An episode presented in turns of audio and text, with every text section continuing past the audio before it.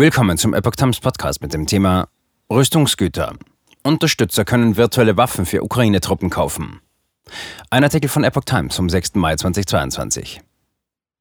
Unterstützer der Ukraine im Krieg gegen Russland können nun virtuell Waffen für die ukrainischen Streitkräfte spenden. Tschechische Aktivisten stellten am Donnerstag einen Online-Shop vor, auf dem Nutzer Waffen wie Gewehre, Granaten und sogar Panzer kaufen können. Die Rüstungsgüter werden jedoch nicht an sie geliefert, das Geld geht stattdessen an die ukrainische Botschaft in Tschechien. Die Botschaft hatte Ende Februar nach dem Beginn der russischen Invasion ein Bankkonto eingerichtet, um Geld für Waffen für die ukrainischen Streitkräfte zu sammeln. Bislang kamen darüber 1,1 Milliarden Kronen, 44,7 Millionen Euro zusammen. Da die Unterstützer fürchten, dass das Spendeninteresse nachlässt, richteten sie die Internetseite ein. Kriege werden nicht mit Babynahrung gewonnen, sondern mit Waffen, also spenden Sie, wenn Sie wollen, sagte der Co-Organisator Martin Ondracek der Nachrichtenagentur AFP.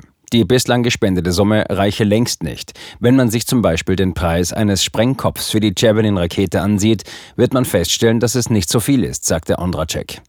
Um den Käufern eine Vorstellung von den Kosten des Krieges zu vermitteln, listet die Webseite zbraneproukraino.cz Waffen für die Ukraine.cz die tatsächlichen Preise der Waffen und Ausrüstung auf, die in der Ukraine verwendet werden. Sie reichen von einem Wasserdesinfektionsset für 160 Kronen bis zu einem Panzer im Wert von 30 Millionen Kronen.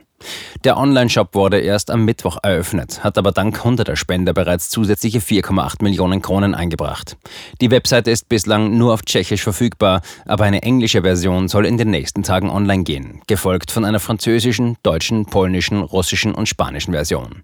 Unabhängig davon hat der ukrainische Präsident Volodymyr Zelensky am Donnerstag eine globale Crowdfunding-Plattform ins Leben gerufen, um Kiew dabei zu helfen, den Krieg mit Russland zu gewinnen und die Infrastruktur des Landes wieder aufzubauen.